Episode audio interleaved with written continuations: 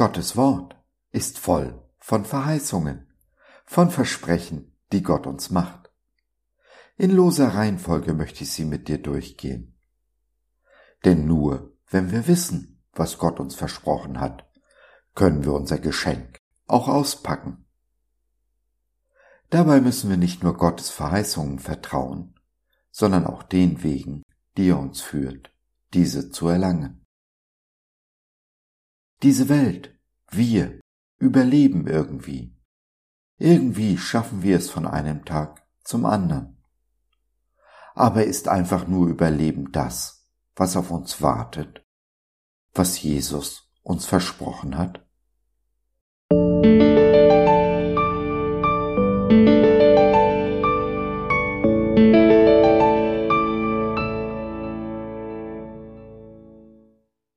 Ein erfülltes Leben. Eine Verheißung, ein Versprechen unseres Gottes. Jesus spricht, Ich aber bin gekommen, um ihnen das Leben in ganzer Fülle zu schenken. Johannes 10, der Vers 10b in der Übersetzung der Neues Leben Bibel. Vielleicht ist es schon lange her, dass du dir eine Moralpredigt hast anhören müssen. Vielleicht lebt aber deine Mutter noch und die letzte Standpauke ist noch gar nicht so lange her. Oder du warst am Sonntag in der Kirche. Lass mich eins klarstellen. Jesus ist kein Moralapostel. Die Kirche hat einen aus ihm gemacht. Aber Jesus kam, um uns das Leben zu schenken, nicht um uns Ethik zu lehren. Jesus ist da, wenn du vor den Bruchstücken deines Lebens stehst, wenn du nicht mehr weißt, wie es weitergehen soll, ob es überhaupt ein Morgen gibt.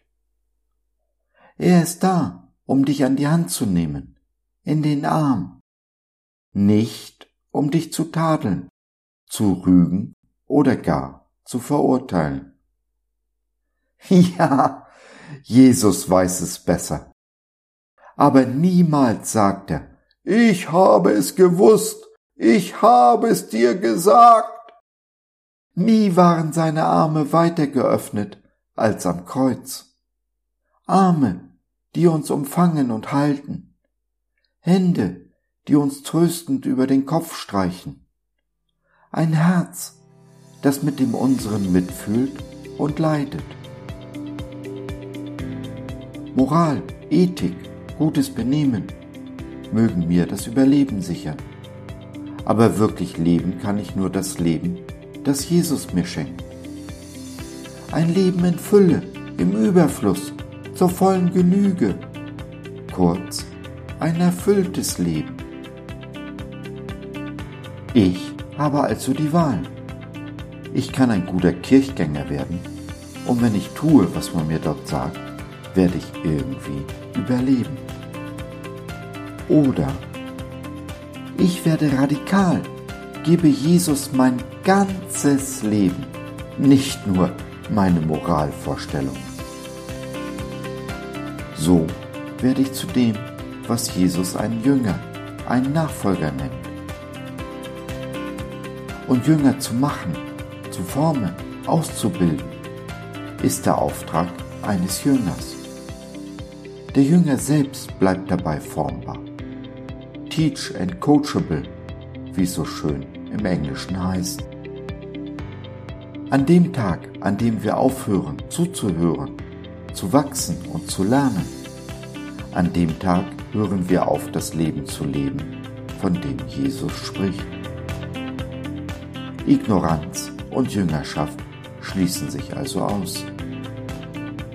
In der Jüngerschaft lernen wir das Leben zu leben, welches Jesus uns geschenkt hat.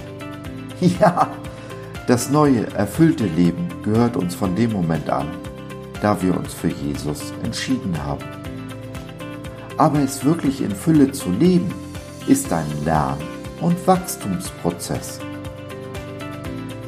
Und ich wünsche mir, für dich und für mich, dass wir noch am letzten Tag unseres Lebens dazulernen, unser Leben lang teach and coachable geblieben sind.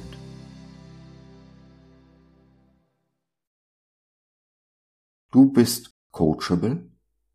Ja. Kennst du schon den Opa-Coach?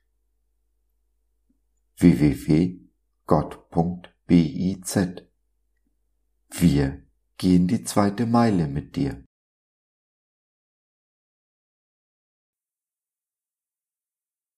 So, das war's für heute. Danke für deine Zeit.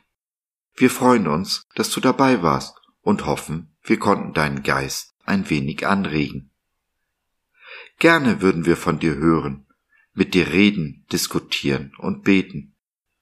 Und gerne würden wir erfahren, wie du die Dinge siehst, wie du sie verstehst. Besuche uns doch im Web, wir freuen uns schon sehr auf dich. www.gott.biz Bis dahin alles Liebe, dein Josef.